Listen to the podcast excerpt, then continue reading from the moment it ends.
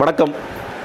அநேகமாக கிரிக்கெட்டை தாண்டி மற்ற பல விளையாட்டுகள் குறித்து பேசுகிற ஒரே நேரம் வந்து இதுதான் நினைக்கிறேன். ஒலிம்பிக்ஸ் ரெண்டாயிரத்தி இருபது ஆண்டுமே நடந்திருக்கணும். கொரோனானால பல விஷயங்கள் தள்ளி போன மாதிரி ஒலிம்பிக்ஸும் தள்ளி போயிடுச்சு. இந்த கொரோனா நட கொரோனானால நடக்குமா நடக்காதா? ஜப்பானில் மறுபடியும் கேசஸ் ஜாஸ்தி ஆகுது அப்படின்ட்டு பல்வேறு விவாதங்கள்லாம் நடந்துகிட்டு இருந்துச்சு. ஒரு பக்கம் ஒலிம்பிக் கமிட்டி இதுக்கு ரெடி ஆகிட்டு இருக்கும்போது வெளியே சில பேர் ஜப்பானில் நடத்தாதீங்க அப்படின்னு சொல்லிட்டு நிறைய பேர் கோஷம் போட்டிருந்ததெல்லாம் பார்த்தோம். எல்லாத்தையும் மீறி ரொம்ப கோலாகலம் அப்படின்னு சொல்லிட முடியாது. ஏன்னா பார்வையாளர்களுக்கு அனுமதி இல்லை. அதனால் ரொம்ப மினிமலாக தான்.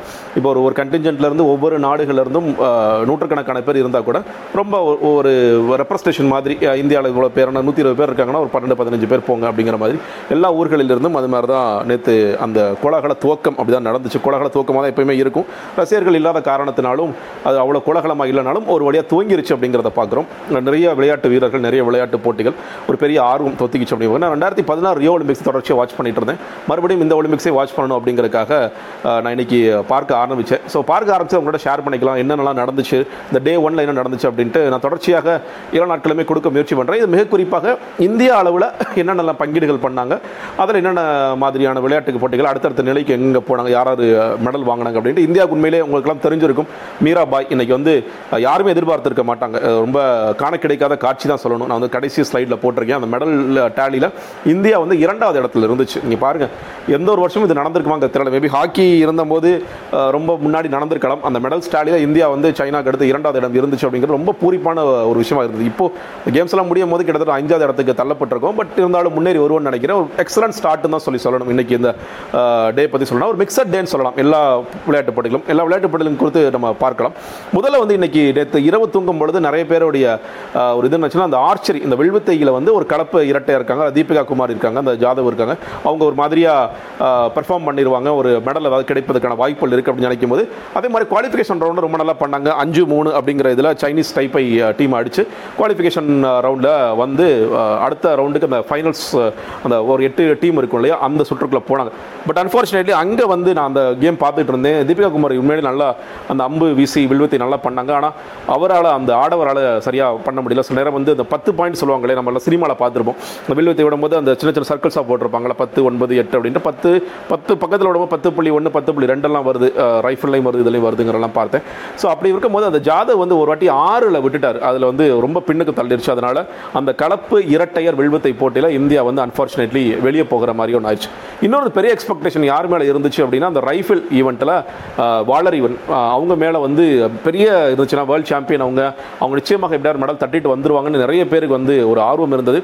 அன்ஃபார்ச்சுனேட்லி அவங்க வந்து இந்த குவாலிஃபிகேஷன் ரவுண்டிலேயே ஒரு பதினாறாவது இடத்திற்கு பின்னாடி தள்ளப்பட்டாங்க. அதனால அவங்க அடுத்த ஃபைனல் ஸ்டேஜ் ரவுண்டுக்கே போகல. குவாலிஃபிகேஷன் குவாலிஃபயர்ஸ்லேயே ஒரு ஐம்பது பேரில் பதினாறாவது இடத்துக்கு வந்த காரணத்தினால அவங்க ஒலிம்பிக்ஸை விட்டு வெளியே போக வேண்டிய ஒரு சூழல் ஏற்பட்டுருச்சு அப்படிங்கிறத பார்க்குறோம்.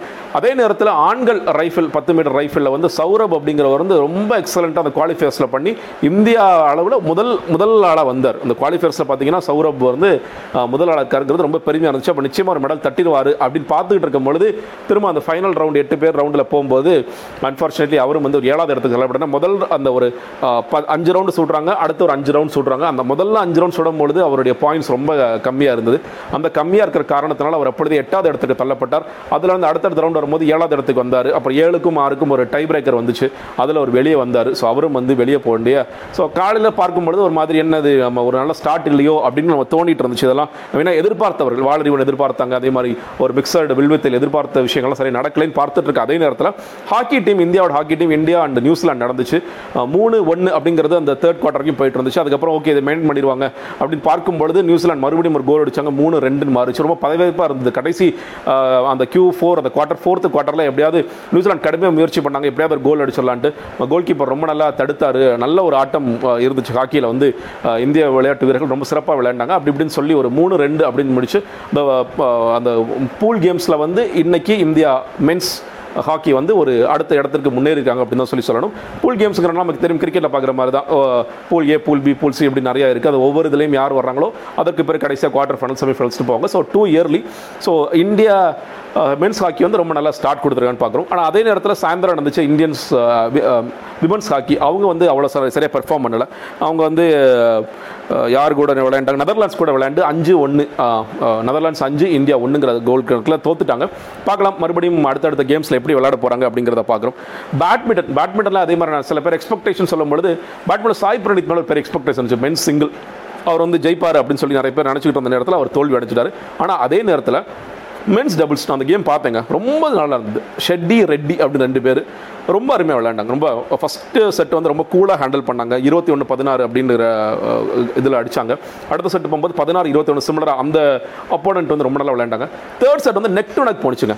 ரெண்டு ரெண்டு மூணு மூணு நாலு நாலு அஞ்சு அஞ்சு அப்படின்னு சொல்லிட்டு போயிட்டு ஒரு ஒரு ஒரு பாயிண்ட்ல நினச்சுன்னா அந்த மேட்ச் பாயிண்ட்னு சொல்கிறது வந்து மாறி மாறி மாறி வந்துகிட்டே இருக்குது சொல்லப்போனால் இந்தியாவுக்கு இந்தியன்ஸ்க்கு நிறைய தடவை கிடச்சிது.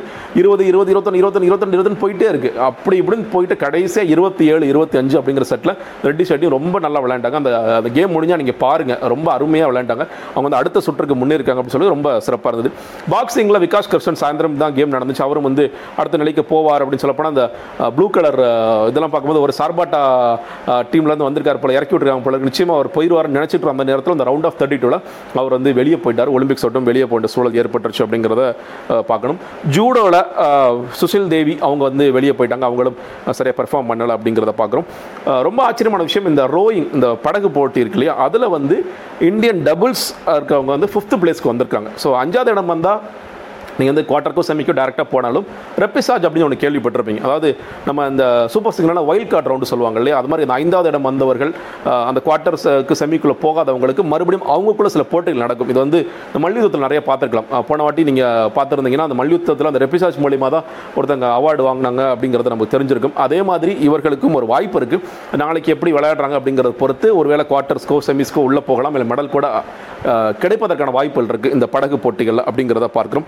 டேபிள் டென்னிஸ் டேபிள் டென்னிஸில் மிக்சர் டபுள்ஸ் வந்து ஜீரோ ஃபோர் அப்படிங்கிற இதில் தோற்று போயிட்டாங்க. ஆனால் விமன் சிங்கிள்ஸுங்க ரெண்டு பேர் நான் பார்த்தேன். ம- மணிகா பத்ரா மணிகா பத்ரா. அவங்க வந்து ரொம்ப சிறப்பாக ஸ்ட்ரைட் செட் ஃபோர் ஜீரோ மொத்தம் ஏழு ரவுண்டு யூஸ்வலாக இருக்கும். நாலு ரவுண்டு அடிச்சுட்டு வரும். டக்கு டக்கு டக்குன்னு அடிச்சு நாலு ஜீரோ அடிச்சிட்டாங்க.